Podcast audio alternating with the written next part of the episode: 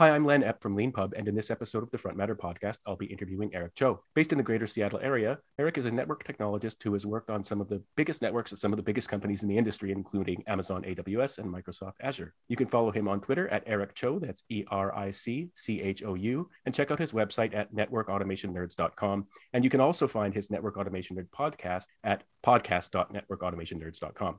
Eric is the author of the LeanPub book, Kafka Up and Running for Network DevOps Set Your Network Data in Motion. In the book, Eric shows you how to get the Apache Kafka data message system up and running, helping you to expand your network engineering toolbox. In this interview, we're going to talk about Eric's background and career, professional interests, his book, and at the end, we'll talk a little bit about his experience as a book author. So thank you very much, Eric, for being on the LeanPub Front Matter podcast. Hey, thanks for having me. I'm excited to be here. I'm a believer in the platform, so it's uh, it's very nice to meet you uh, over virtually, and uh, yeah. it's good to be here yeah, thanks. Thank you very much for for being on the podcast. Um, I always like to start these interviews by asking people for their origin story. Um, so I was wondering if you could talk a little bit about where you grew up and the sort of curious way that you found your way into a career in network engineering. Yeah, for sure. So I grew up in Taiwan, and I I uh, immigrated to the U.S. when I was uh, 13. So that's roughly like seventh grade, eighth grade, and um, kind of staying here. Uh, got my education. That was in Southern California and so, you know, technically I was, I started ESL, right? So that's for people who doesn't know, it's English as second language, typically for new immigrants coming in. That's where they'll, um, that's where they'll start. So I've never thought I would be writing books in English, and so so that was quite a uh, uh, quite a jump. You know, even though I've been in the country for uh, longer than you know in the U.S. longer than I was in Taiwan, but it's still you know kind of language something that you know you're kind of emotionally connected and especially when you're younger if you're just kind of ingrained yourself your brain that's how your brain functions especially for such a different language than in, in like chinese and english so for a long time i had to translate something i hear into chinese into my mind then translate back and then respond and gradually you kind of graduate into a state where you just respond um, naturally and intuitively. And uh, on the flip side, you know, that means your Chinese is progressively like decreasing in efficiency. so, you know, I'm sorry, my, my, you know, peanut sized brain just can't take two languages at the same time. And, um, but anyways, yeah. So I grew up in Taiwan. I immigrated to the US. Um, I, uh, I studied business and finance back in college. So uh, really far away from technology. Um, although because I I was in college during the kind of the later part of the uh, the dot com bubble. I don't know if you remember, but it was you know circa 1996 2000 where everything was just just crazily overvaluated, and so um, so I decided to say, okay, let's uh, if this finance thing doesn't work out, then I'll, I'll do a minor in um, computer related field not knowing anything about it, I picked a field that is obsolete by now, which is you know like multimedia web design. And if you if you know this company macromedia or front page that sort of stuff that's that's what it was and that's you know quickly just got out of fashion out of date. But it did give me the opportunity to go intern at a local isp an internet service provider at the time and that's what got me into um, i was in support so that got me into like the kind of a broad view of um, customer service how people connected to the internet and you know one thing led to another i moved to a bigger isp launched some of these markets in uh, for cable broadband and then you know gradually into hardware and as you mentioned you know got into some of the top cloud providers in the early days which was really eye-opening and um, here i am you know 20 years later still in the still haven't worked a day in finance. And just just being a, a, you know a tech geek and, and a nerd. So that's kind of in a nutshell how how it came about. And so uh, this so people get a little bit of a sense of the kind of you know because your career your career like what you do and your your job changes so much over time throughout your career. Yeah. You've been there for this really interesting. I mean, they've always pick any 20 years in the development of these these kind of telephony kind of you know data communication networks, and you'll find an interesting 20 years. Uh, but you've been here for sort of you know in the industry for a very interesting time, and you got into it at a very interesting time as well. And I just wanted to mention that this sort of like people from California who get into kind of network engineering and stuff like that from different paths. This has hap- this has come up on this podcast a few different times uh, mm-hmm, with, with, mm-hmm. with, guests, and it's um one guy he um speaking of you know multimedia he he ended up sitting on top of the Space Jam website Uh, oh wow! For, Warner nice. Brothers, and that was that was because he was in L.A. or whatever, you know. Like, and right. this one thing that one of the artifacts of this sort of history of the when you think of the web is that how big and how important California was. Um, and you know, often we say Silicon Valley, but it was like this was a Cali- sort of a California thing back in you know partly, and uh, it was an experience that was shared by a lot of people. Um, and to be, I mean, particularly, you know, there'd be a lot of people who actually, you know, maybe got their degree in the specific area that they wanted that was hot and then the dot com bubble burst and they were like oh my god now i've got to switch to something that i didn't study anyway um, uh, so that leads me before we get into the details of what you maybe did at your first job and then talk about how that's changed sure. over time um, i was wondering if you this is a version of a question that comes up all the time on the podcast is if you were starting out now with the intention of having a career in the same area that you've had your career in would you do a four year formal university degree or not Wow, that's a that's a good question. Um, you know, because I face so I have two young daughters, and that's something that me and my wife talked about. Right, it's college education still uh, placed as much value as as it does, right? Because in my opinion, let, let's just go back and say, what's the value of a college education, right? Because that's essentially what the what the question is. What kind of value does a four year degree give you? So I think first is branding, you know, for sure. Like if you're uh, if you go to Ivy League, right? Like I have a Harvard MBA, Harvard degree, then that's branding, right? Somebody has has you know evaluated you and make sure you meet all the criteria for that. So that's branding. You're associated with the, the good brand.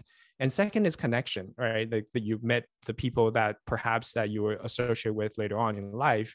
And the third is uh, the technical knowledge that you know it gives you whatever major you are. And and that goes along with like life skills like how to manage your time how to you know not to oversleep and not to get drunk the night before a midterm right? So those are the things that i think three things that give you those value. And what i would say to that is knowing what i do now i i think i will look back and think about whether i acquired those knowledge. So I didn't go to a Ivy League, you know, college, right? So first branding that's out. I didn't really associate myself with, you know, people who whom I ended up working with, and that's kind of iffy, right? So, but that didn't pan out for me. So, so the third thing really is the technical knowledge, and that I didn't even do that, like as we as we mentioned before. So, I think I, I that's a 50-50 chance, and because I was in because I didn't grow up with um, a lot of money in the family. It took my mom all basically all she had to just put me and my sister through college. So I probably would not have gone to college doing what I do now, knowing that I could still be disciplined enough to uh, to get to where I am. Um, so most of what I, you know, like I it was web design, but I end up in networking. So in order to get to a proficiency level, I have to do a lot of self studying and once I acquire enough, you know, funding and uh, kind of financial backing, I actually went back to uh, to uh, a certificate program to study Python, and that is where you know like the coding part comes into play, and that is where you know the first book that that came out and so on. So I think I think to answer back to answer your circle back to your question, I probably would not have if I had if I knew that I had the discipline to uh, acquire those knowledge myself um, on, on, my own. But that is a big issue, right? then the question becomes, how do you know? And you just don't see unless you start going do it. So um, yeah, for for my own personal background, I probably wouldn't done it. But having said that, I still put aside money in my 529 from the two kids. And if, if they decide to take a gap year, fine, right? But um, but at the end of the day, I want to give them that opportunity. They don't have to take it, but they will have the option to go to college. And that is my approach now. Ask me, you know, two years later, I might say something different. It's like, yeah, you know, sorry, junior, you know, I had a good night in Vegas and it's all gone. So I guess you just have to get some scholarship. Yeah, thanks very much for sharing that. That's a really great and that's a sort of a spontaneously structured answer, which is the best kind of answers uh, in, my view. Um, and, I'm glad uh, you like it. yeah, very much. Um, uh, and um, I can say, just speaking from my own experience, having done gone both to a non-brand name and to a brand name university, like it has a powerful effect on you, not not just on other people's perceptions of you, but on you yourself to go to to a brand name university. And like in like, yeah. I mean, in my case, it was Oxford for my doctorate. Um, and um, one of the things about it that is very it's very um you can't help but think you deserve the special treatment. Oh wow, really? Okay, that's even, interesting. I mean, I would say I would say that's that's true. I'm definitely a, confess that's true of me, and I I think it's true of basically everyone I know. That you just kind of, it's like anything. You kind of think you deserve it once you've got it. Um, you know, mm-hmm. it's where it's very easy to fall into that mental trap. Um, and so, although going to like an Ivy League university or you know other kind of brand name university, I, it it has this profound value that stays with you your whole life at the yeah. same time you need to you, if you want to be a good person and realistic about yourself you do need to keep just on that very specific stuff you do need to keep a kind of you, ha- you need to have an inner voice going this was largely accidental and and and don't fall for the hierarchical stuff in, in in like too much you know i, I think you you should give yourself more credit for than that of course right like you know i'm, I'm pretty sure there's some some sort of little bit of entitlement, but also you do deserve it, right? It is a hard thing to achieve, and so you just like anything else, you put a put a you know check mark next to it, and and um and uh, you move on. But I think you brought up a good point is this time value of education, right? So if you if you had your education in your 20s that means your payback period, your compounding period is a lot longer than somebody who got it in, say, their 40s, right? Nothing wrong with the, the time spent. It's just like these are all finite resources that you, you decide to spend your time on. Your opportunity cost is different. Your, uh, like I said, I think the biggest issue is your compounding, right? Like if you're, if you're starting, if you've gone to this particular university and you could get 20, 30% more in your base salary, stretch that over 20 years is very different than stretch that over 10 years or 20 or 15 years. So um, that's another good point where you brought up, uh, you know, uh, about uh, your investment. Yeah, and and it's as well. Yeah, no, that that it's it's very interesting that point about compounding because one of the um, one of the things I like to say about education is like true education is that like the kind of thing where you've spent years out of your life like focusing on on reading and learning and, and things like that is that it gives you a, a power that has to be possessed in order to be perceived mm-hmm. and and this is why the idea of like that there's some kind of like i use the word again like hierarchy of people who are edu- educated and people who who aren't is so ugly and ancient right is just mm-hmm. because you have to kind of have spent those years doing it to go into like until finally go oh, oh man like i see the world completely differently now you know right. what I mean? And, and you have all the, you really do if you if you've got the privilege to have the time and the resources to spend years in your youth in study you know it stays with you forever that i don't know do you, do you know the movie braveheart I oh that was one of my favorite movie man freedom okay. yeah well the, one of my favorite scenes in that is when um uncle argyle is going to take um uh young william wallace off and william wallace you know who's now been orphaned right he, he sees this yeah. his uncle argyle's awesome sword and you know obviously he wants to learn how to fight and Argyle pokes him in the forehead and says, First, I'm going to teach you how to use this, meaning your mm-hmm. mind. And then, right. and he holds up the sword, I'll teach you how to use this. And there's, right. you know, there's this like, it might seem that like learning, spending years with your nose in books is, is not a, a very martial way to spend your time, but actually it is. Um, uh, so I guess we're getting maybe a little bit derailed there, but like you know, talking about education is no, really no, it's it's um important. It's related, right? Because what you're doing with Leanpub really is, is about uh, democratizing uh, education and you know bringing that meritocracy up. Just because you're you're eliminating the gatekeeper for for the publishing, which is which is awesome. And uh, of course, you know, I didn't know that about uh, you liking Braveheart, and uh, you know, I used to I used to um, play around with my friends and just you know like trying to mimic you know like an Asian guy trying to mimic like a Scottish accent and you know so that's that's pretty funny you know um but it is it is one of my my favorite movie just because I think um uh I just think I, I admire people who believe in something so firmly that they're willing to give their lives for it. And not just their life their everything right? So um at a at a I think the movie came out what 95 or that sounds, like some, that sounds right. Yeah. Yeah, like like 95 or so, and I think they won Best Picture or at least nominated for it. So um, so at a young impressionable page age for me, looking at that movie, I'm just like, oh my god, I wish I could find something that I believe so much that I could dedicate it, my life and my whole being to it. Um, I don't think I've still I'm still searching for that, but um, but I, I admire people who have found that calling and um, and back to what you were saying about you know um, having the right mindset having the right um, you know kind of discipline that kind of accumulates over time and i think that's the that is, uh, is also a very good uh, value for it. And uh, hopefully you start developing that uh, while at a young age. So, you know, you compound it further because that's a, a macro skill that applies to everywhere. Yeah, no, yeah, no, totally true. And um, it's, it's, uh, that's also actually funny. That's sort of people often describe their, um, experience sort of going out of high school into the military that way as well. Yeah. I learned how to be disciplined. And it's, it's often like we often think of the sergeant barking at you, which I'm sure there's a lot of, but um, you know, you, you're committing, you're making a years long commitment when you do that in a much more serious way than, than, than sort of going to college, which you can drop out right. at any time if you, if you just feel like it. And yeah, that learning, in addition to sort of like what I was talking about, you know, my, my sort of like, you know, romantic way of talking about the power of education, the power of discipline uh, and spending years disciplining yourself when you're when you're young can have this compounding effect throughout your life as well. And so those are sort of twin kind of very important important things to keep in mind when you're making those decisions when you're when you're starting out. Um, and so and so you you started out uh, uh, your first uh, job that i see here on linkedin was for time warner cable uh, starting in 2001. And uh, I was wondering if you could, you, you, said you did a lot of learning, you had to do a lot of learning on your own, and I imagine on the job and things like that. So, what was the kind of work you were doing as a network engineer in the early 2000s like? What did you do in your in a typical day? Yeah, you know, I think so. I, the first job I started was actually through a local ISP. Uh, but unfortunately, you know, just like a lot of ISP back then, um, they they were belly up, so they they went bankrupt and no longer exist. So I think I had a hard time adding that.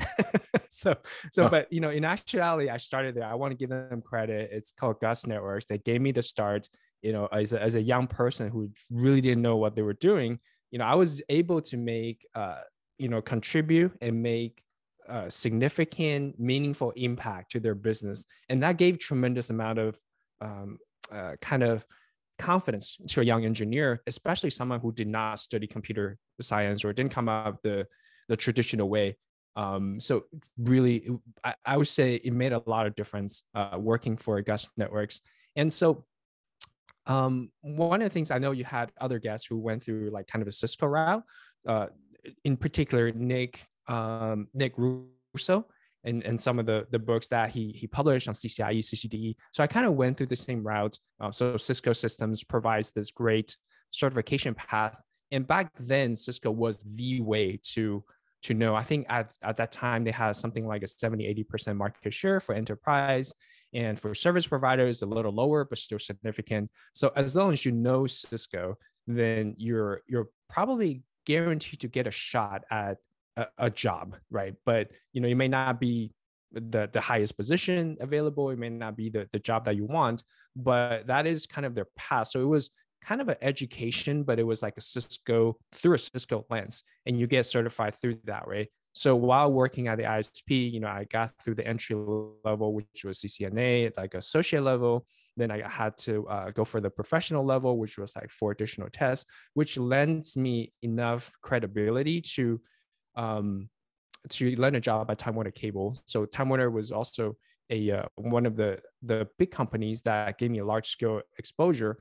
Um, they were I don't know if you remember, but 2001 that was kind of still a dial-up world, and broadband was just being rolling out. So DSL and cable modem were the kind of the two competing technologies that they were rolling out, and they were actually head to head like they're really competing with each other to do the rollout get enough coverage to cover uh, you know uh, united states or england or so other developing areas.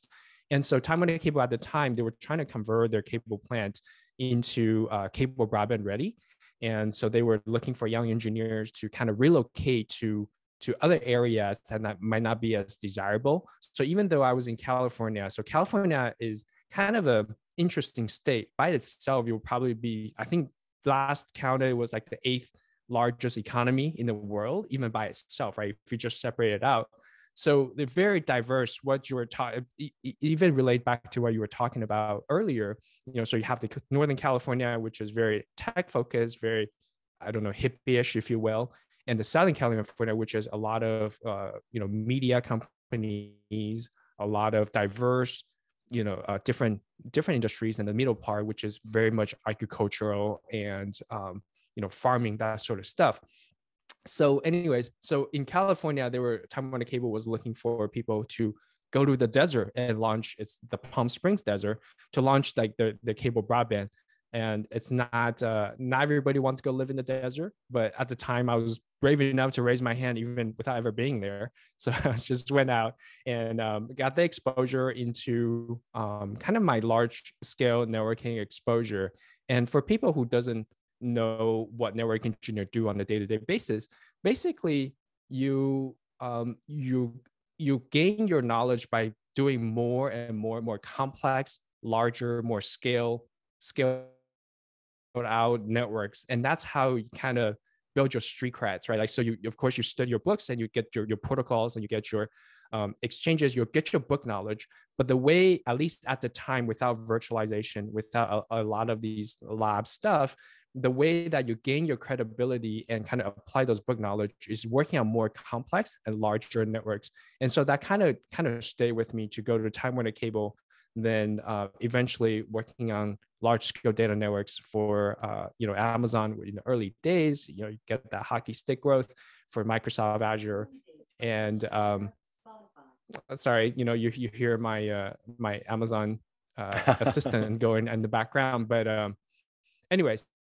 So yeah, so those are those are the stuff that I kind of got into and um, you know kind of just stay with me. And so would that be you, for example, like, you know, when you were working for Time Warner and they got you this kind of, you know, job in this sort of less desirable area, were you going to like a big, basically building and racking and stacking servers together and things like that? Like people might have seen, if they're not familiar with it, see in the movies, these big rows of, you know, columns of basically computing machines. Yeah, so it was even more basic than that. So, you know, you see these servers, but these servers needs to be connected somehow, right? And what what I was doing was actually connecting residential areas for uh, for people. So instead of dial up, I mean, it sounds so ancient at this time, but it was actually at a time where people, when they need to get online, they need to uh, plug in their phone line and you know dial into a service provider via your RJ11, and uh, you know and uh, and you know you see these modem count like like so these counts were these were these were like kind of the last generation and in order to have it always on, they would have Time Cable would have these HFC network, which is the long haul is through fiber, which was very clean, and they they spent probably 10 to 15 years laying down these fibers. And on the last mile, they would have these um, you know coax cable that come into people's home mainly for uh, TV because the coax could actually carry a lot of frequencies and so on. So what they've done is they try to uh, dedicate a frequency for your uh, downstream network. And what they've done was they slowly gradually converting these um, network to have an upstream bandwidth. And that is why, you know, when, when you're talking about both DSL and cable modem, you, you're, you're talking about asynchronous speed. Your download speed usually is a little different than your upload speed. And that's, that's the difference. It's, they were, most of these, um, I, I would say both, I'm not as familiar with DSL, but I would say both the DSL and the cable network were meant for a downstream traffic to carry over signals that way. Um, and then, you know, because of the the need for the internet, they start upgrading the upstream. And so I was what I was doing was gradually converting these node by node. Um, what they call node by node, it's like each node governs like 500 homes passed and so on. These go into some different calculation. So it's a little different than that. Is when we're doing these for the residents. So we would go to like these node and we'll certify them and say now it's internet ready. So people could go out and sign up for broadband for their you know twenty nine ninety nine per month on the cable broadband, and we're doing that uh, node by node.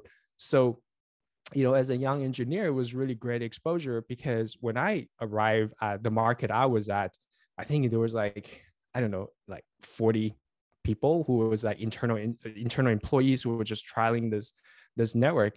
But by the time I left, two and a half years later, I think it was like 24,000 users or something like that.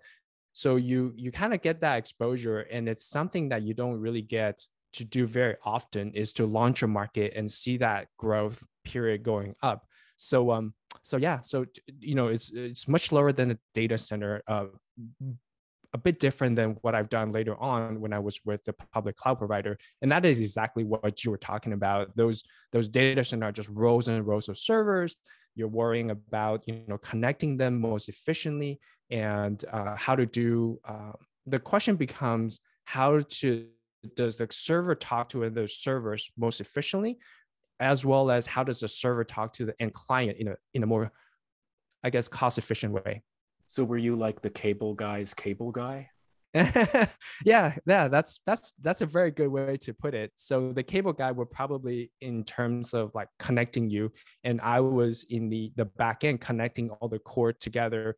But in order to do my job, uh, you don't necessarily have to, but I do go out with the uh, the cable installers to see how they actually install the wires, how they clamp it, mm. what are some of the um, interferences. That was the biggest thing for us is these interferences um, when in the traditional network, when it's all just from your head end going down to each of your customers, you're able to control the source to be really, really clean without interference into each of the residential uh, customers.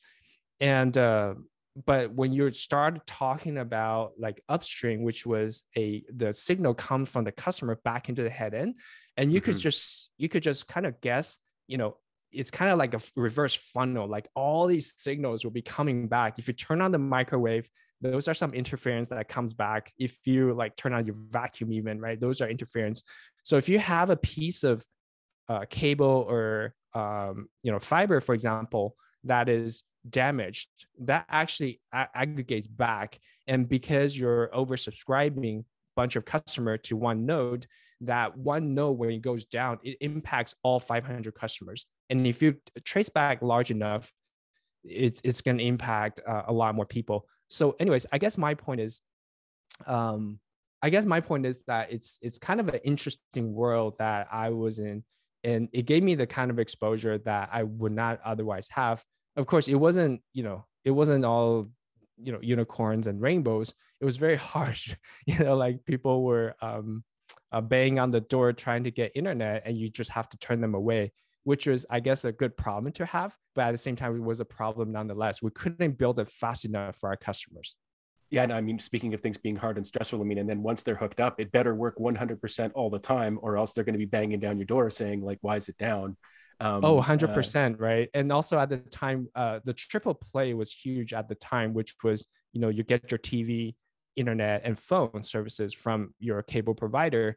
And in order to do that, uh, you know you get into the whole other territory like your 911 calls your emergency battery backup. What if the power goes out right? The phone uh, for those people who doesn't know you know the phone you're supposed to still work. Um, not a not the wireless one that you require a plug into power but the ones that are those old handhelds that even if you don't have power you're supposed to be able to plug in your your phone jack and you should still be able to dial 911 regardless of you know whether you have the uh, the phone service or not, right? You could be in an abandoned building and you should still be able to dial 911, which was these these kind of requirements. So as a cable company, you know, it's great to have the business, but at the same time, you're under under a different set of rules and regulations in order for you to offer that third triple play service. So um yeah, so what what you talk about as, you know, uptime and uh, you know, people's expectation. Luckily for us at the time, they were they were so happy to have a broadband internet. you know, I was able to um, I was able to have a maintenance window, and which was like I think for me at the time was between 3 a.m. to 6 a.m. So anything, any outage that happened within that window, it doesn't count toward our uh, service level agreement. So in other words, we don't get, we don't have to pay refunds, you know, for customers. Uh, but it's a different world now. You know, imagine now you tell people that hey, you know, at any given time, your internet may be out for three hours and we're not going to do anything about it. That's just not going to fly. But back then, it was okay to have, you know, kind of a people's expectation were different back then. Well, and it's so interesting the idea of expectations and things things being serious and difficult more generally. I mean, I imagine one of the things that must be kind of frustrating sometimes being an engineer is that like everybody respects doctors because they know what doctors do they you know they, they have at least an idea of what doctors do right they don't understand right. the details but it's like i'm hurt you fix me um, yeah. you know everyone knows what teachers do and when you come to things particularly when it comes to things like computers and computer networks and things like that people are like it just works and it's like yeah. that duck is paddling really hard under the water there and that duck really knows their stuff. And I wanted, to, I just want to bring it up in that context to say, because you brought up these Cisco certifications and things like that earlier. Yeah. They that those those things are incredibly hard. Um, you have to learn a great deal, and you have to be tested very rigorously, be, precisely for the kinds of reasons that you're bringing up. It's not just as it were just customer expectations although at scale you're talking about whole populations of people it's 911 networks like that better yeah. work if the power goes down that better work and the people doing who are setting these things up, designing them in the first place, the people who diagnose and maintain them, and the people who are brought in to kind of like, well, how do I know where a fault is, you know, somewhere between point A and point B? These kinds of things are like not just really hard in themselves, but to do under pressure and to be hardened. And you know, that's that's a lot of the work. So I just wanted to make make sure the people listening who aren't aware that like it's not like just getting a Cisco certification. You know, this is yeah, this is I, very I, very I very all... difficult thing to do. I, I appreciate being appreciated. but back to you know like the um, the episode with Nick, right? So Nick comes from a military background. So what you guys talked about, I, I feel like Nick should pay me some commission for. Uh, he's a friend, but oh, okay. commission for mentioning his podcast episode so much. But uh, but anyways, he came from a military background, and what he talked about was you know when you have nothing like you just you need to drop into the desert and provide connectivity for these soldiers to have secure communication back home to both their family as well as to their colleagues and you know receiving uh, intelligent information not being intercepted by the enemies and so on so um so those are different areas as you mentioned right? Like that's a different level of of uh, service level um, or security requirements and all of that. And um, you're right uh, as far as the cisco certification and it's the same for a lot of vendor certifications. It's like the degree of difficulty goes incrementally. So at the time when I uh, was going for, uh, they call the expert level exam, it actually took me five years and um, had to go learn a bunch of stuff. I go sit, um, uh, sit in front of a, a, a lab that they provided and for eight hours to prove that you're able to get solve anything that throw at you. So, and then at the end, they give you a number and say you're now, you know, if you pass, right? Like they give you a number and now you're, you know, uh, so my number was 22460. And supposedly that number is not never going to be given to anybody else that, you know, that goes to the grave for, with me. So, you know, that's how, that's kind of like the effort that you have to put in in order to achieve that certification. And, um, yeah. And, you know, you probably use like anything else, you use like a fraction of it in real life. But hopefully that fraction is something that you studied before. And if not, then you learn on the job. Yeah, no, thanks very much for sharing that. It's super interesting. Actually, it leads me to ask about um, the sort of you know sort of next stage of your career, as it were. I guess sure. was also was also one where you experienced this great growth, which was um, at Amazon and AWS. Uh, I believe right. you started working there in 2006, which is forever ago in in terms of AW, in AWS terms.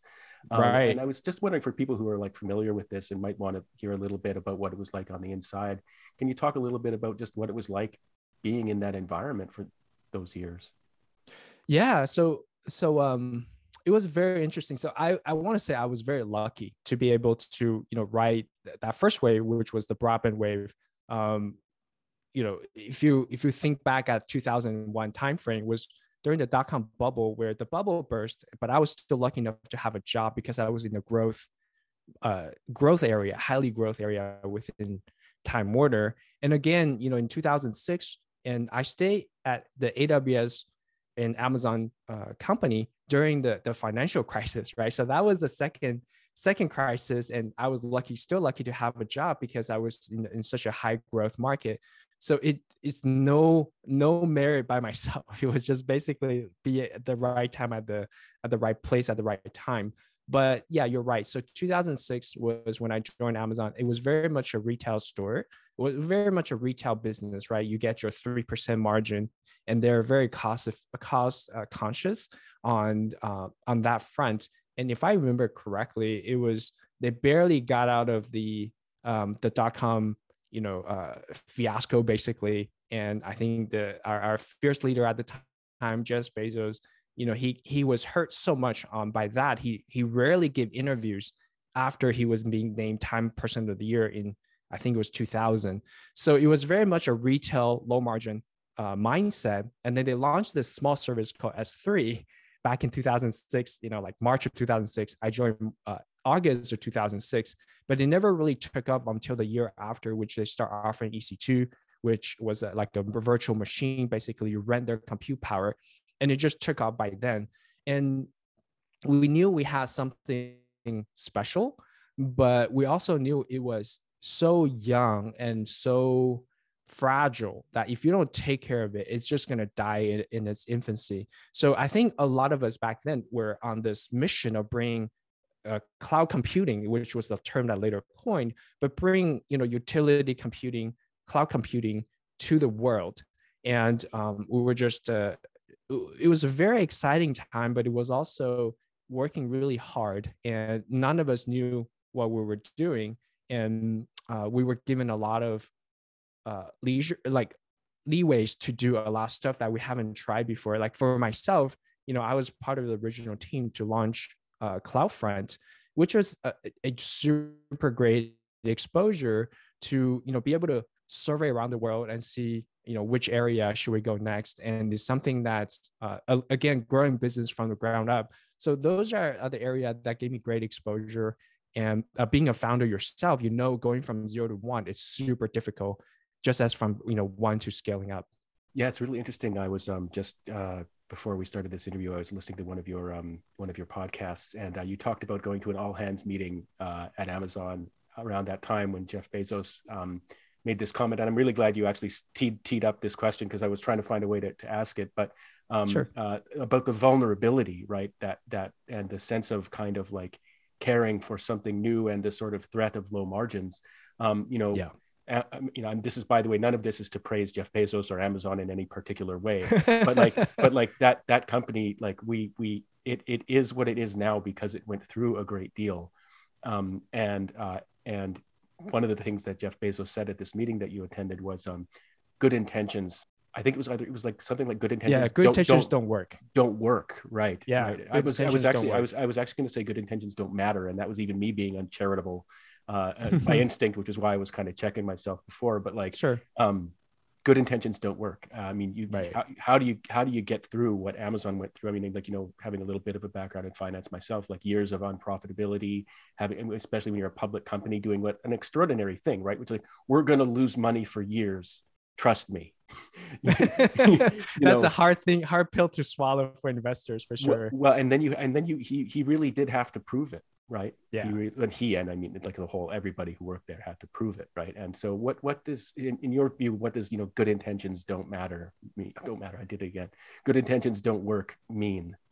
Does that? Yeah. That so I think I think I was with um so just to give a little context for people who did not listen to that episode. So I was um I was in this group called Tier One Services and our group was responsibility main responsibility to make sure the website stays up and when it goes down we contact the right group to fix it so we you know just like a lot of companies that you know the the services are classified into tier one tier two tier three and what classifies tier one is usually things that when they break you don't make money right? so like networking for example if the network breaks you don't make money so it's very crucial and that's a question that was always on our mind like as a team and was a brand new team too. It was like i think i was maybe one of the first engineers that was hired into one of the first network engineers that was hired into the group. So things that at the time to put background information i've uh, was really thinking about what does it mean to be a network engineer in a tier one service and how do we monitor the network how do we scale monitoring to a point where you know people still have a quality of life, reasonable life, but at the same time, the the you know we could uh, we could still keep a certain SLA going. So when I attended that meeting, that was kind of the questions always in my mind. And when when Jeff came out on the stage and said, you know, good intentions don't work, and he he took his time to explain why good intentions don't work. Right? People have good intention, but when it's 3 a.m. in the morning, you're tired, you're you're not thinking right, or if it's you know like Friday night that you have something else that you want to attend to, that you know human nature prompts you to take shortcuts, or human nature prompts you to trying to fix things as soon as possible so you could get onto it. And it's nothing wrong with that. Uh, it's just human nature. So what he ended up saying was, what works is a system and automation that works. And so you want to rely the computer to solve your own problem about you know human nature being we're we're tired, we're not consistent. You know, when when uh, when we try to do things for the thousandth time, we tend to make mistakes. So what works is really you offload the uh, the those stuff to automation to computer assisted work, and you you free yourself up into the higher level of tasks that uh, that's meant for human brain, such as designing your network the correct way. So with that in mind, that kind of just hit me really hard um, at that moment. You know, it's like you could almost go back to several moments in, in your career where you you're like, oh my God, that was looking back, you know that was the moment that that hit you. And so for me, even if I talk about you know learning Python, writing books on Python or Kafka, all these other technology stuff, right? These are just tactical stuff. Fundamentally, that changed my mindset about which direction I should go on you know what what actually works. So to back to your question he said good intentions don't work. So what really works are automation that you want to you know uh, realizing your own shortcomings as human beings and uh, find the right tools and the, the strategy to to help you solve those problems which actually is another great segue that you provided me with, or opportunity for a segue. Thank you there, which is to your first your first book, um, uh, which you yeah. published with Packt, which was about automation. Um, sure. Uh, it's called, uh, for those who don't aren't aware, it's called Mastering Python Networking, your one-stop solution to using Python for network automation, programmability, and DevOps. Um, and so I was wondering if you could talk a little bit, uh, if you could kind of maybe talk at the same time about what you mean when you're talking about automation there with Python and things like that, and how that sure. how that how that really changes, like uh, like how that's a part of your journey as a network engineer into like learning how to scale through automation and things like that, um, and and sort of maybe tell the story of how the book came about at the same time. Yeah, for sure. Thanks for asking that question. Um, so I think in in order to know the uh, the kind of the kind of reason of writing that book, you know, you go back to the, the days of Amazon, you're growing super fast, you're barely keeping up. Like I said, it wasn't always rainbows and unicorns, right? We were dying. We are just like we couldn't meet the the demand fast enough. And with the amount of projection that we're saying, we need X amount of servers, we need X amount of data centers, and everybody was racing toward that goal. I think um, Andy Jassy, who's now the CEO for Amazon, at the time he was the head of AWS in a, a, very young you know aws org he said when elastic computing become inelastic that's when when the the the industry would die right? So your your whole premise you know your whole premise built on that your your um, when somebody pays the credit card and turns on that s3 bucket that s3 bucket's got to be there right? Or the ec2 instance it's got to launch. So your elasticity depends on a solid backend that meets your your peak demand. And that peak demand is a shifting shifting target. And that that shift is dramatically different than what i've always used to you know talk about time warner cable. That projection was very linear. You know at a certain time you do what and then that'll get you over to the next hump. And you know your resources you could plan ahead. You know you're you're you know if you're digging up some trenches you got to go apply for the government. That's that's three months of you know paperwork but it's very different with amazon. So the scale was just on a di- different just different scale uh, at all. So networking wise that becomes a very big challenge in order to provision to uh, there's some stuff that you can cannot automate right? Rack and stack. You got to physically put the put the box there. You got to physically connect these cables. But you know if you think about provisioning if you think about okay now now the racks are there now i need to connect these these boxes together provision the servers the vlans the the the port speeds and all of that those could be automated. So those that is when you really in order to survive that kind of a growth you have to be able to use computers again to manage these boxes. And unfortunately at the time the mindset of the networking industry was m- much more geared toward a human managed network. And so their, their devices fundamentally do not are not automation friendly. So you know so now you have these contradicting contradicting priorities right? The vendors would give you one set of things expecting a human on the other end to manage it. But at the same time you're you need to be able to manage these boxes automatically uh, at least once you know once the uh, standard has been provisioned and now you're just kind of rubber stamping on the same nodes uh, across. So that is where i started to think about or for survivability really you know how do we how do we do this right? How do we um, provision uh, so much of these devices in such a short amount of time with the amount of people that we have? And that is that is the kind of the path and the growing pain that me and a bunch of other engineers went through within Amazon and with and and also to other org as well, right? You talk about Facebook, Yahoo, Microsoft, all these other companies who needs to provision um, these servers fast enough for the network. So I went through a period of time thinking about that, and eventually, I don't want to say we solved that problem, but at least we have a fighting chance of solving that problem with Python and with some of the newer packages and so on. So after a few years of doing that, I I I looked around, and of course, there was no resources back then to to learn from. So I made a lot of mistakes. We made a lot of mistakes. I poke myself in the eye constantly, and uh, so a couple years later, and I started writing blog posts, right, like about you know these bits and pieces that I've learned along the way, and um, I started thinking about what I would, if I know what I know now, um, you know what what would i tell myself younger self when i was just starting out?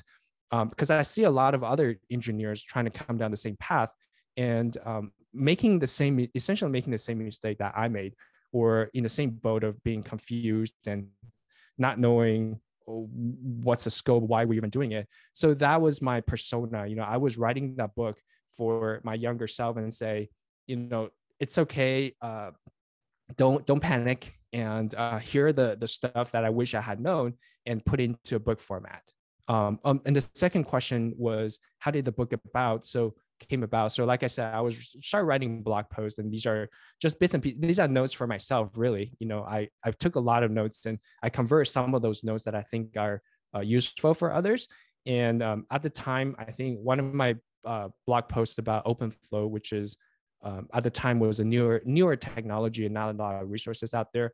Started ranking pretty high on google search. If you do like openflow for uh, POX controller i think it ranked pretty high and that got the notice of some editors at Packt and they reached out and uh, you know kind of the rest is history yeah and was it very exciting to get approached by a publishing company i don't want to i don't want to talk we, we normally talk about that kind of stuff mostly at the end but um and that's what sure. we'll do in this interview as well but um sure. it must have been sort of exciting to be approached by a publishing company and asked you know it was exciting but it was also um I didn't know what the, I didn't think that they knew what they were talking about.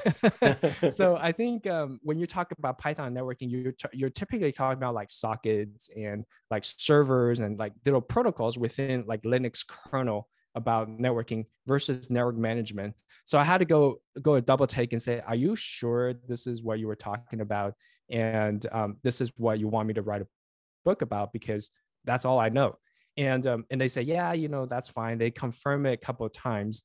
And uh, then i start saying okay great you know um, i didn't know about leanpub back then but i would have like probably still write a self-published book even if they hadn't approached me because that's just something i wanted to do. But you know great you know now now Packt was willing to give me a chance to do it. So I, I wrote the book really really fast before they realized they made a mistake. So uh yeah. So that that's that's that's what it was and so you'd been writing blog posts and then you published this book. And was that around the time that you started to make courses and things like that and become kind of a content creator on at least, I mean, I'm going to say on the side, um, but because um, you have always sure. had a, had a job the whole time, but you, you do have like, you do make books and courses and, and blog posts and, and podcasts now as well. Was, did you, was there a point in time when you decided to, that this would be like a, a big part of your non nine to five life? Yeah. So, um, I, I want to give credit to Michael Kennedy as well as his uh, podcast on Talk Python. So, of course, you know, I, during the time I was learning Python, I was trying to look for resources on, on Python itself. And his podcast was a great influence on me. And at the time, I believe he actually recommended two books. If I remember these titles correctly, one is called A Company of One, um, and the other was The End of Jobs. Um, and so both of these books, the, the basically the gist of these books were you are your own uh, company. You want to treat your career as if you're a startup of one. Uh, you want to take care of your uh, you want to market your skills and think of yourself as a marketing, right? So there's where's your demand? Who's paying you to do uh, to do what, right? Like what what your skill set fits somebody who would uh, pay you to do, right? Like I I, may love eating pizza, but nobody's going to pay to watch me eat pizza. So you want to find these circles. And then once you find that overlap, you want to spend all of your time uh, working on that part because that's the part where it's most valuable to people. So after listening to that, I thought to myself about uh, where I want to take my career. Um, you know, at the time I had a young family. Um, I just, you know, I, whether my first kid was born or uh, or uh, or I have my second kid, I can't recall. But anyway, so that got me to think about where I want to go. I still need that job, but also I want to take advantage of um, the opportunity to to generate side income and uh, treating my career as if it's a startup. So I want to know what where is my my most valuable skill set and where's the market demand for that and so on and so forth. So that is when i started to you're right that was around uh, 2016 2017 2017 was when the book came out but 2016 is when i started making courses and uh, trying to find that uh, unfulfilled demand out there. And that's that in itself is a kind of a, um, goes back to what uh, you know finance and business degree taught you, right? Like you, you know, you want to find a demand that is unfulfilled and that's large enough to sustain a couple players in it and so on. And uh, you know, that was um that was kind of the trigger. And that continued on to today where I enjoy making content and uh, but as you know, right, like you know, making content is great and all, but it's hard to scale because you're really just depending on yourself. So that's that's what I see as the next challenge is how do we uh, make user generated content beneficial uh, and have the kind of influence um, that it deserves. Uh, so so anyway, so that's that's some question I have, and that's why um, Leanpub is such a great platform. And I was actually surprised to hear that it's been around for ten years. I mean, you must have a, a, great story to tell, and I'm looking forward to you know like listening to your. I, I listened to several episodes, but not all of them. But I look forward to you know listening to your story, your how you came up and um, all the challenges that you solve. Yeah, no, thanks very much for sharing all that and for the kind words about Leanpub at the end. I mean, obviously enabling kind of content creators like yourself to kind of, you know, get, do things efficiently in a way that scale, reach an audience that scales, you know, it's, it's, that's kind of like, that's what we're all about is, is, is trying to help people do that. It's funny, actually, the, the, the, the, um, the file number on the recording for this episode is 200 so this is oh nice. 200th recorded episode. Um and and i nice just bring it up because we i've been thinking about doing a kind of like just solo what is Leanpub kind of episode where maybe i would just talk for 45 minutes or an hour about you know what is Leanpub what's it how long has it been around all that kind of stuff and what have been some of the challenges over the years um, oh, forget my episode. I'm looking forward to that no, episode. Yeah, like put that into 200. I'll be like, you know, 201, 215. Yeah. I don't care, but the, uh, I, the, I want to listen to that one. Yeah. The, um, the, uh, the, the, the fun, not, I'm not going to go off about that too much, but yeah, the, the fun parts will be like the things you kind of, when you've been around that long, the things you stop noticing, you, you, you stop noticing that they're not happening anymore. Like people mm-hmm. going, why would I buy a, a book that's not finished? Like, of course, when we launched, we got that all the time because you know, yeah. like, books weren't just unfinished in the sense of like serial novels that are published chapter by chapter. They were like unfinished nonfiction books that are published after someone's finished three chapters. And by the way, they're probably going to be revising chapter one every every time they go back in. And so, like even something you read is now going to be changed. And that that was a strange idea, but knock on wood, we basically don't get that anymore um, right. uh, and so that's one of the features of being around for a while like that is that like you know people don't if you're doing something that's like insofar as Leanpub's innovative you know like in a sort of fundamental way when it comes to publishing um, Actually, yeah so I, I mean that has to also to do with i mean back to that business mindset right? Like if you treat if you treat your skill set as a quote unquote company of one you want to do the proof of concept. You want to have a lean process that's advertised by uh, was it Eric Ries uh, with his book of yeah, the, yeah, the, yeah. The Eric. Eric Ries's first, the, uh, the first yeah, Lean book was Startup Lessons Learned, which was turning Eric Ries's blog into a into a book. Um, yeah, yeah, yeah, yeah. So for sure, right? Like, so yeah, everything that you just said really resonates, and I'm glad that you don't. Uh, like people start to have that buy-in, right? Like they could drive the direction of of the finished product, if you're able to just show it to people and put it in front of people so that they know um, they know where the demand meets the the skill set Oh yeah, definitely, and it's um uh just I mean to talk about that for a moment as well. Um, uh, one of the things we always used to say is you know the biggest one of the biggest successes we can give an author is uh, proof they should stop writing their book. Um, yeah. because in in the olden in the in, in the as were the olden days, you know, sort of if you sort of have this sort of cartoonish image of how a book is written, right? It's like you get a contract with a publisher, then you go live in a cabin in Norway for three years, right, working on your magnum opus and then right. you give it to the publisher and two years later it makes it through their process and it comes out and then no one wants it right um, and if that's were, a tragedy that's well it, it if you were on a mission if you meant it if it was valuable in itself to you to go through that and write that and have it out there and maybe someone will discover it in 100 years or maybe they never will those are that's time very well spent but if your goal right. was to get an audience for your work and yeah. and and for yourself perhaps or for your cause that you're advocating to yeah. find out five years later what you could have found out if you just published two chapters in that no right. one's interested in a book on the subject then you yeah. just you just saved that person you know 4.8 years you know yeah and then he could work on his next next uh, masterpiece right so yeah i think yeah absolutely right like if your if your goal is just to write something that pl- pleases yourself and you know that's something down the line of course but i think the majority of our work you know we want to see that reach and we want to be able to you know be the change that we want to be. So and uh, oftentimes for authors that's through their writing and if nobody reads it then you know what are the chances of you accomplishing your goal? Yeah the, the, the, it's, it's interesting the old um the old example i used sort of funny example i used to give was to show how complicated it is like deciding what to write about when it's something if you like writing and you like teaching people specifically with respect to kind of prescriptive nonfiction, which is mostly Leanpub books, which is, right. you know, teaching you how to do stuff basically or explaining things. Um, right. If you really like a subject and you're, and you you know, you really want to write about it and, and share it with people, even you still have to make a choice about what to do first. Right. And so, for example, right. like, you know, you might write the expert's guide to model train sets and you publish it and no one's interested but if you'd started writing the beginner's guide to model train set, the intermediate guide to model train set, and the expert's guide to model train sets, and you started writing all three at the same time, published each one when it's three chapters in, and you noticed no one was interested in the expert's guide, but there was a ton of people interested in, in, in the beginner's guide, right? Well, now, right. now, now you know which project to work on, and when it's done, right. guess what next project you're going to work on? All these people have finished the beginner's guide; they're going to want the intermediate guide, right? So you know, like this this it, it's actually like publishing as you go with projects has these many kind of deep kind of benefits including abandoning projects um, yeah, that's that's sure. the stuff that we've learned we've learned over the years that was a bit unexpected. But um, but speaking, yeah, I'm of, not ashamed to uh, to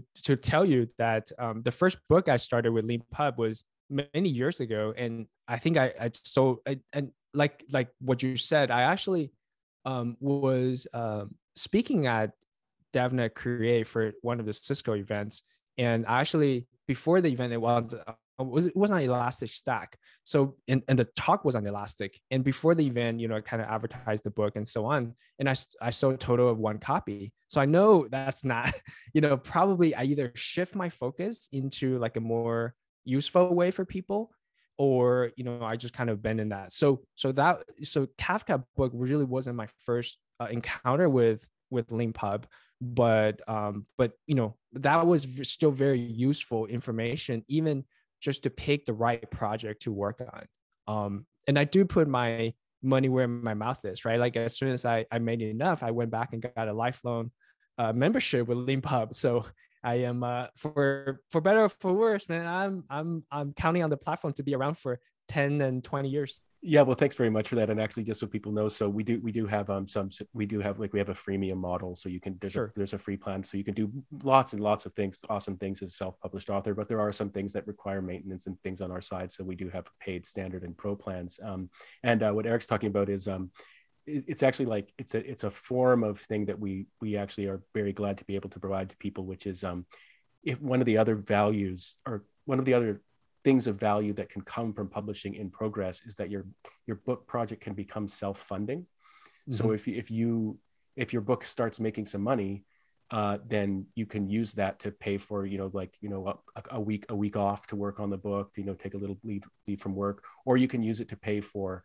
um, advertising for your book if you want to do that. And like if you can set up a good self-funded advertising model right. for your book well now you've just got something that takes off on its own tie it in a bow as it were and and you know off you go. And and you can also you can also of course if you're if you're on one of our monthly plans we have lifetime plans so you just don't have to worry about the monthly payments anymore. And like a lot of authors who have our lifetime plans is exactly that. They're like huh this one's working out. I guess i'll get yeah. i'll use my, re, my, my proceeds to get a to get a lifetime plan and now i don't have to worry about that anymore and i can yeah. just work on as many leanpub projects as, as i want using all the features and, and away you go um, yeah something that i think it's both true in self-publishing as well as open source project is the issue of sustainability right? Like what you were talking about. Um, you know, these are a, a lot of the pro, a lot of the um, technologies we work on are open source uh, or started in open source and, and kind of be uh, the result of a, a, lot of volunteers volunteer their time, effort, and energy into this project.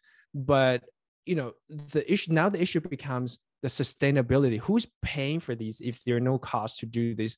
And same thing for content creators is um, how do you sustain your operations and um, you know back to back to what you were we were talking about leanpub you know a, traditional publisher since i've worked with um, i've also worked with o'reilly and, and all these other publishers that produ- produce on on a smaller scale. But you know their their aim is a little different right? Their overhead structure is different. They they have to have a uh, their motto is to have certain like 1% or 5% of the books that profit that's profitable enough to make up for the rest of the book that that does not make money which results in a smaller percentage for of royalty for the authors that do uh, you know end up in that 1% and you know whatever pros and cons for that model what ends up being is it's hard to sustain a writing career if you're only getting 16 20 percent or up to 25% of the royalty that the books makes. However, if you're able to use a lower overhead platform and still get even just a fraction of the sales figure, first of all, you're you're able to write top on topics that may not you know gear toward the, the general public and very much you know service toward that that long tail um, but at the same time you're you'll be able to sustain uh, your project. So I think those are two big issues that I see right now in open source community as well as content creators is just this sustainability. Like you know you'll see hyper successful companies like um, Anaconda, which is a, a Python you know package uh, company for data science, that they're uber successful. They're the company, but they still have to go on and do you know Series A, Series B, Series C funding that um, you know just to sustain their operation and still be contribute back to the open source community. And if they have to do that think about the 10,000 other companies that are doing similar stuff but doesn't have the the recognition or visibility of anaconda. So uh, it's not a problem that we could solve right away but what you're doing and what leanpub is doing is being part of the solution.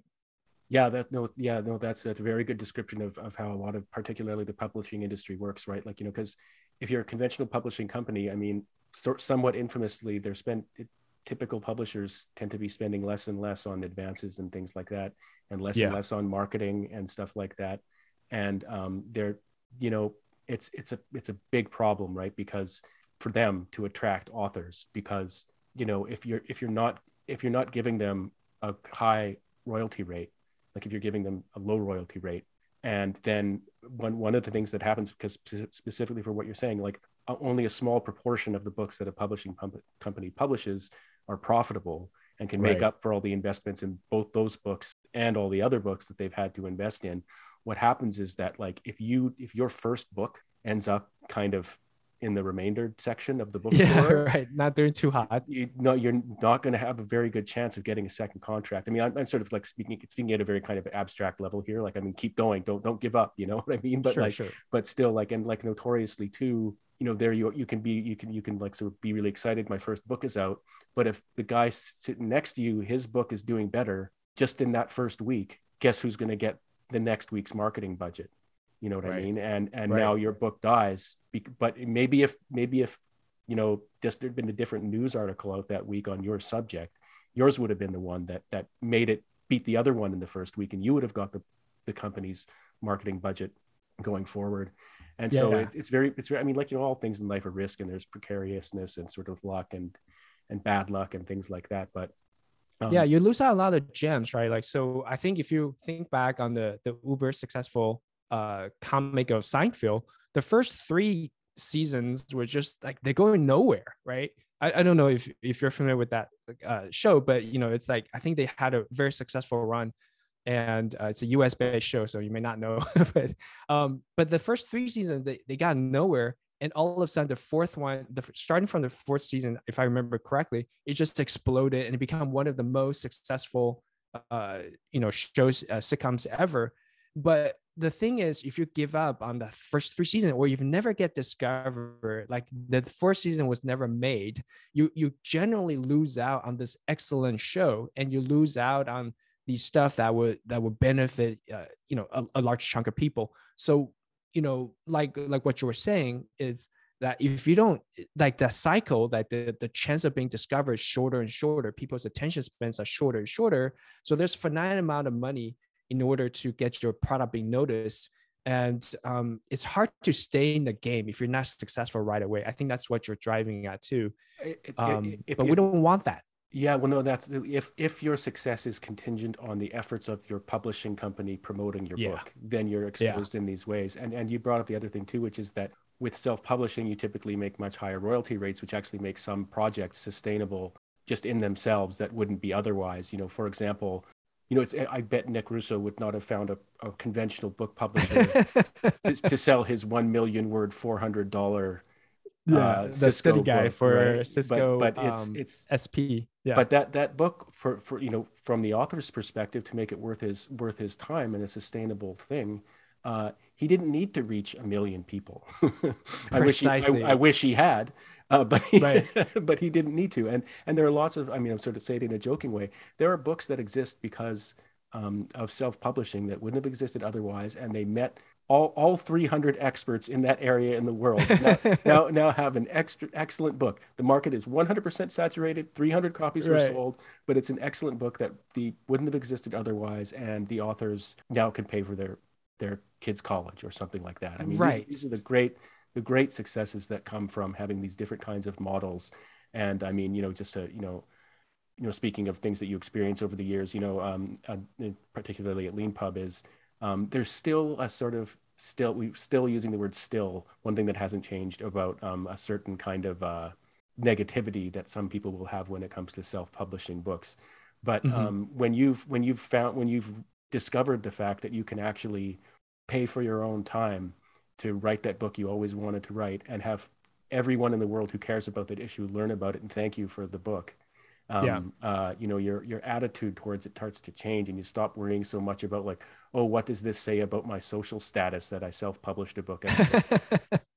you know what I mean? Like you start asking more serious. When it, it, it's kind of funny, but like when it becomes truly possible to do it well, self-publish, yeah. I mean, you stop worrying so you start thinking about what you can accomplish rather than what people are going to think, if you know what I mean. I agree. I agree 100%. I mean, it's really about freedom and you know working with traditional publisher like you said they really worry about uh, you know the first goal is to sell books. So they want to capture as big of a base as possible.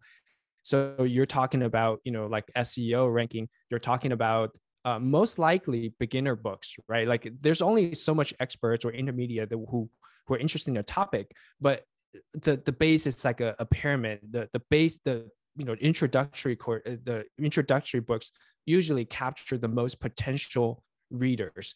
So that you know if you realize that part it's really not sometimes not in sync with the author's objective from the author's objective perspective they really want to write the book they want to read. And they want to write the book that uh, has the kind of influence that they're looking for. So when there's delta usually in a traditional sense the publisher wins, right? That you're you're bending your you know original goal into including this chapter that might not have otherwise made it into it or you made every chapter 6000 words instead of you know 3000 because you know whatever. So um so i think i think it's really about freedom that it provides uh, people about uh, for authors that you you know like you said you don't you don't need to worry about all these other stuff. You just focus on what you want to write and if you know both the readers are very happy and you're good with it then so be it and prior to Leanpub i don't think there's anything that uh, that was available um, of course you know CreateSpace and all that but that's another story well, actually, that's that's actually a really interesting thing to bring up in the context as well, because all, all um, particularly in the print book world, actually, kind yeah. of the kind of trend is in a very good way has been not exactly the opposite from what I was describing, but basically because print on demand is is how books are produced now. Yeah, the sort of like what they used to call the mid list or backlist books. You know what I mean? Like the books that the yeah. company's not promoting anymore because they're ten years old. A book could be yeah. twenty years old. It may not have sold a copy in twenty years but then, for whatever reason, the subject that the book is about just starts trending, and everybody yeah. just goes onto what Amazon, right, and and clicks a button, and then some. There's some like a bunch of automated messages get sent back and forth, and uh, and and there's a machine somewhere printing that book off now. Um, exactly. And and you, the, the reason that that that's that's revolutionary is because in the past it was only you could only make money by printing a big, you know, inventory of books. Yeah, yeah, big inventory of books, right? And um, uh, and then and then if someone ordered them, you'd be like, thank God I can get get one of those out the door. Uh, right. Uh, but now that they're being printed when they're being ordered, um, right. and you can do that profitably, it means any book that has been written and is existing in a digital file somewhere can have its printing triggered by like right. you on your phone. Um, yeah, and and so that that's actually made that's actually made a lot of books profitable in a way now that they've like or you know at least they're generating some royalties for their authors in a way that they obviously wouldn't have in the past. Um, i agree. I agree. Yeah. So i think um so i was actually with uh, uh the fulfillment center branch within amazon when they acquired uh CreateSpace as well as the other um the other company I, I forgot the name but uh for CreateSpace for books right? But the other company for uh, digital media like movies and uh, pressing DVDs. So they were very much on on demand as well. So you would you you kind of think of movies or DVDs as if you know when they release it they they you know make a bunch of discs and, and maybe that's true for the first run but afterwards Braveheart for example right 1995 and if somebody wants to buy a DVD of Braveheart it's not like there's this they, they dust off from the shelf on some old warehouse and and ship it to you. It's a digital file that's stored somewhere. And now it's like oh well great great Braveheart. We'll just make a disc right there and then and ship it to Eric. And so that allows like you said like a lot of the long tail um, people who were you know might not be served uh, be able to just make it a possibility. So so you're right. Um, print on demand is really revolutionary and um, it's great um, and I was slyly hoping hoping there to find a way into talking about your book, um, uh, Kafka up sure, and running no for worries. network DevOps. Um, uh, and uh, I was I was trying to do it by setting the idea that like messages are being sent back and forth uh, yes. between what you might call producers and consumers, but these are all machines. Um, uh, yeah. And so I was wondering if you could just take a few moments to talk about um, about the book and uh, what Kafka is. Yeah, sure. So Kafka is really just a messaging system. So if you think about the use cases of of Kafka, we have a lot of databases and um, storage options like you know your um, your large scale, whether it's SQL, NoSQL database. We have a lot of options when you need to write a, a record persistent somewhere and then retrieve it later, right? You write it, you, you, know, like you're signing up a library card or you do your driver license, you fill your information, it's stored in the database somewhere, and when you need it, you retrieve it. But what we're lacking is the system where we're treating data as in something about data in motion. That something that data comes in and it's only stored temporarily in the storage capacity until we could enrich that data and we influence that data and you know kind of transport it. So for example, in a network security sense, for example, that's when I first started to think about treating data as in data is this moving, always you know morphing subject right? So we would have you know say a log somewhere and then we will have an ip address. And in the log itself and in, in, in ip address is not very meaningful. So what we need to do is we put the ip address into a place where we could create a ip database table or database you know database that we know this ip address is from russia and is from the company of you know i don't know russia telecom for example, and then we feed it into the Kafka topic, and the Kafka subscriber receive that information, and it would say, okay, now now we're correlating that ip address with other information that we may have. Maybe it's you know some we have a list of botnets we have a list of vulnerable ips and we could match that up and whether that's a hit or miss. And now that's a second topic for publishers and subscribers then we could publish it to the third place where we could store it into a place where we could visualize and we could have aggregated into a map and so on and so forth so if you do that enough, then you have a more aggregated view. But the point is, if you need to write that data, you need to write that log entry into a database, retrieve it, enrich it, and then write it to a database again, and then retrieve it. So like that pattern is very different than my use case of always treating the the, the data as in the stream of flowing data. So that's essentially what the problem Kafka is trying to solve is trying to treat data as in data in motion and you're always trying to get data, retrieve data, and then it become a permanent storage at the very end. Yeah, and just to give people, I hope I'm going to try and come up with a concrete example of this. Um, yeah, for uh, sure. Based, based on do. some of the research I did from your your YouTube uh, uh, uh, interviews and stuff that I've seen. But let's see if I can sort of bring all this down to collapse it down to a very specific example, which is uh, Netflix and when you pause Netflix. Yeah, um, Netflix uses Kafka, I think, and and that that pausing is a topic in right. Kaf- Kafka parlance, right? Like that. Right. That it's not it's not like sort of storing the whole movie paused in that state somewhere.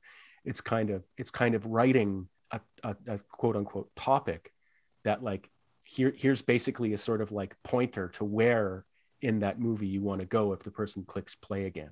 Right and if you're like me you know i'm always sampling different movies so there's like within the span of 30 minutes i might be looking at movie a pausing it and then looking at movie B, pausing it and go, oh no, let me go back to movie A and I'll, I'll, re, I'll you know, re- watch it for five more minutes, and then I'll stop, and then I'll go back to my, you know, maybe I'm doing on my TV, and then I'll go back to my um, uh, treadmill. I want to continue on on my iPad, and then I have to do that again. So those are the kind of stuff that um, you know Netflix is using Kafka perhaps to store those temporary information, and those those you know like my first pause for movie a that is only meaningful until i resume it on movie b then that information is no longer uh, useful for anybody right? Like i don't i don't care that on you know sunday night 7 p.m i i pause it at you know 5 minute 42 all i care is my latest progress for movie a is you know hour and a half into that movie. And i want that to be you know transparent to all of the devices right? Whether it's on my phone my ipad and so on. So that those are the kind of problem that kafka would solve. Um you know uh, just just that technology in general. It's not for everything and it's not for so back to what we're talking about it's so interesting Len, right? Like everything goes back into what we're talking about. I knew this book would not be um, as popular as mastering python networking or you know i knew this topic wouldn't be useful for everybody especially in the network engineering community. You know if most people are still learning about automation they don't really worry about data. They don't really worry about just like i didn't worry about it in the beginning but i wanted to write this book right? God, you know I, I i don't care if you know two people read this book. I want this to have this book out there so that it could serve a purpose. It could serve people who does need it. It's like um i forgot who said this right? But it's like do you want to do you want to write a, a, book that's like a vitamin or do you want to write a book that's like a painkiller right? So when you're in hmm. pain you're like oh my god i want that painkiller this is the exact book that i want to you know it will solve my problem tomorrow i'd be a superstar at work versus it's like oh it's a nice to have it's like oh i, I wanted to learn about automation at some point and i'll just buy this book i eat this vitamin it's good for me um, so I, I, look at Kafka as being okay. I was the one looking for this book in the network engineering context, and I want this book to be that one book that when somebody else needs it, they they could be able to download it. And um, yeah, it, it's it it it's only a fraction of the sales figure um, for for the mastering Python, but I'm happy with it, right? Like, and and I'm glad I did it. Yeah, thanks very much for that that image. I've never heard that before, but that that perfectly captures uh, um, so many like you know sort of. My brother and I have this joke that you there's an infinite number of ways you can split the world up into two kinds of things, um, mm-hmm. and this is when you've got you've given me a new one, which is vitamins and painkillers. Right, um, right, right. Um, that, that's actually that captures it very well, and it captures it very well too from the from the author's perspective as well, right? Because sometimes people write books um, for the same reason, right? Like you know, I'll, it'll it'll be good for me, uh, or it'll get rid of this terrible pain that I have to be able to just put these thoughts down uh, and and have to do have, like force myself to do it in an orderly, clear way, uh, because then I'll I'll be actually be solving my own problem by forcing myself to do that. It's the old it's a version of the old line of like you don't really understand something until you have to teach it, and so by setting by setting yourself that challenge, like then you'll really understand it. Um, For sure. Uh, the last question yeah. I always I always like to ask uh, guests on the podcast if they're Leanpub authors is if there was one terribly awful broken thing about Leanpub that you could ask us to fix, or if there was one magical feature you could ask us to build for you. Can you think of anything you would ask us to do? Um, I can't think of any like glaring thing. I mean, uh, the fact that I bought a lifetime membership, right? Like that means I, I believe in the system. I believe in enough that you know I want to work with with this platform long term. But what I would think that it would really help is to now I right now in order for me to um, do a more thorough distribution channel, I have to go to some somebody else. For for my use case, I have to go to uh, PublishDrive, which is another startup that pushes you know that pushes it to other marketplace such as you know uh, what is it like uh, iBook for Apple Store. You know they, they also do Amazon and they also work with Ingram, so you know you could sell it to foreign uh, companies and so on and in, especially if you want like a print version of your book as well. So if i could ask for a pony i know it's a heavy lift and um, it's it's probably against the idea of lean. So um, but but that's that's that's what i would say. You mean like a make a make a print book and distribute it distribute it yeah make it easier to distribute it and yeah. uh, maybe market it buy ads on some other platforms. That's another thing that um, uh, these other vendor provides, which is so what I do is, you know, I, I use Leanpub to to write the book and make it in a print ready state. And then I could upload it to somebody else in order for them to make a print copy as well as um, you know buy ads if i wanted to I, I didn't but you know if i wanted to promote my book more i'm able to buy ads on such as amazon platform maybe uh, google search and so on and so forth that's really fascinating. Um, this is something we've been asked for, generally speaking, in the past. I mean, very specifically, we have, as as um, as Eric's mentioning, we have a print-ready PDF output uh, yeah. export feature. So if you've written right. your book in one of our workflows, you can just click a button, and we give you the PDF. I mean, you set some parameters and stuff, but then sure. you get a, you get the PDF file that you need to upload to like Amazon KDP or Lulu or, or, or all these other sort of services that can then be print-on-demand services, like we were just talking about. Um, yeah. Uh, but but more generally speaking, what people are often asking at a more basic level, what they're asking for is like, look, I don't want to have to go to five. My my book publishing part of my life is one room in the mansion, and I, I or I wish it could just be one room in the mansion. But so I've got the room in the mansion, which is Leanpub, but now I've got to go to three garages uh, yeah. what have you to you know do other get do the other things I need to do right? Um, right. and uh, and so there is a desire out there for that. And so I've got a very specific question for you on that actually if sure. you don't mind. Um, yeah so go for it. or if you could click a button on Leanpub and we then published it on Amazon mm-hmm. ourselves which would then have to be under like a Leanpub account or imprint or something like that. Yeah. Would I mean obviously we'd have to like we'd have to get some cut of whatever the royalties that came in from that yeah. were would that be something you'd want to do even though you could just go and set yourself up on amazon independently and get 100% of the amazon return returns from the amazon sales? Would it be you know i'm sure you know what i'm asking like would it be yeah. would it be worth saving your time and the efficiency to just have all of that handled by leanpub even though you might have made some more money if you'd done amazon independently?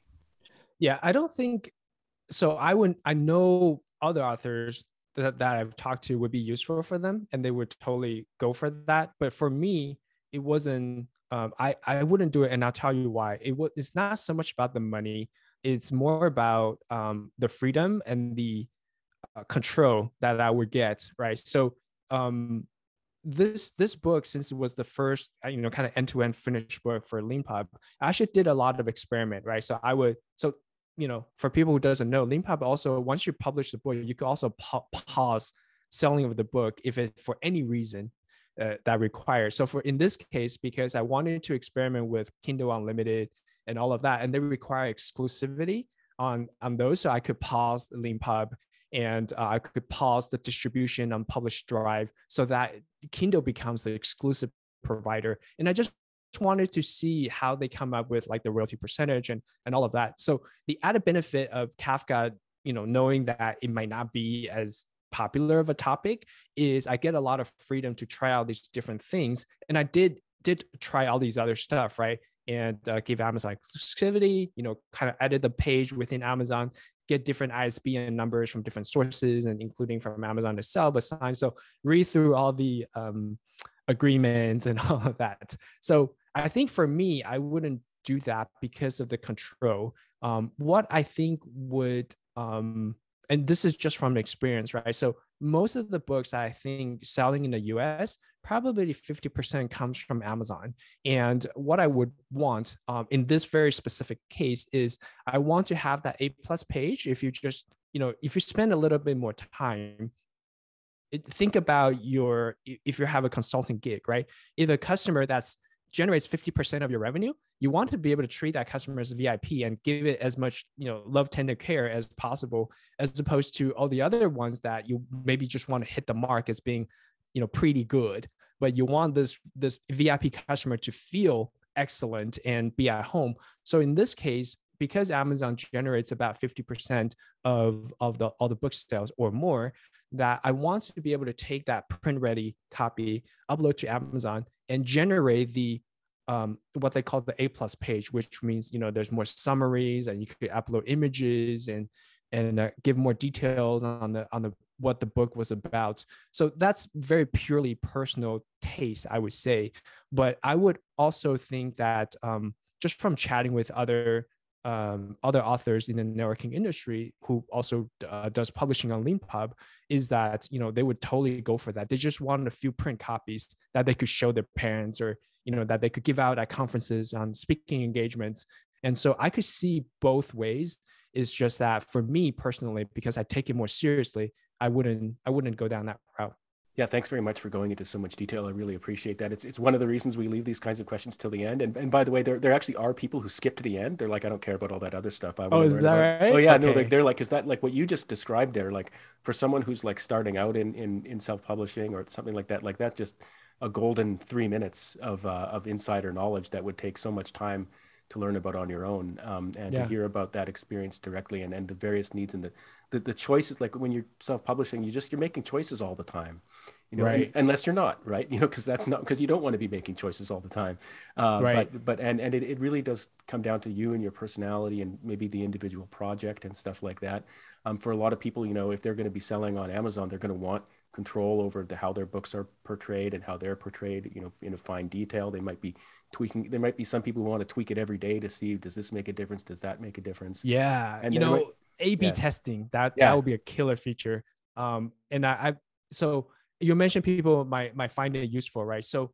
feel free to reach out to me on on twitter i've learned so much just from this this one book of self-publishing um experience right like who would have known that there's only one company who sell ISBN numbers in the whole of United States, right?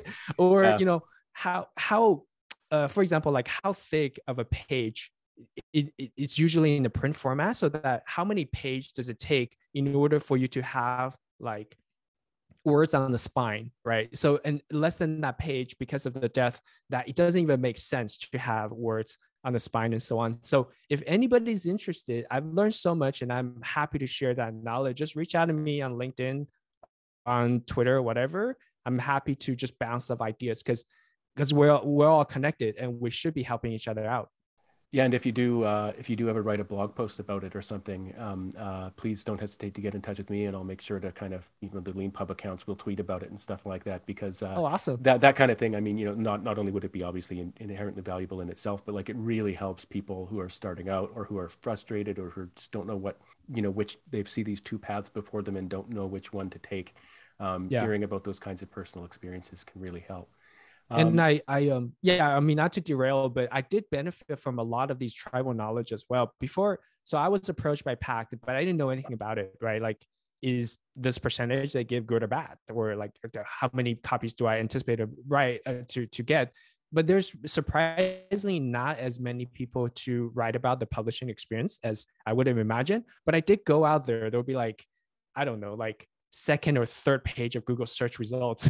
like that's how deep I go and and look for those blog posts. And one for those few that actually publish the numbers, it helped me tremendously to set the expectations right about you're not going to get rich, but if you know what's considered good, right? Is 90,000 good uh, on Amazon ranking that is, right? Is a million good or whatever. So I mean, it's it's really been it really benefited me, and I want to contribute back and be you know be be part of the solution in providing people who are confused maybe yeah, well, please, yeah, everybody, please, team Eric means it.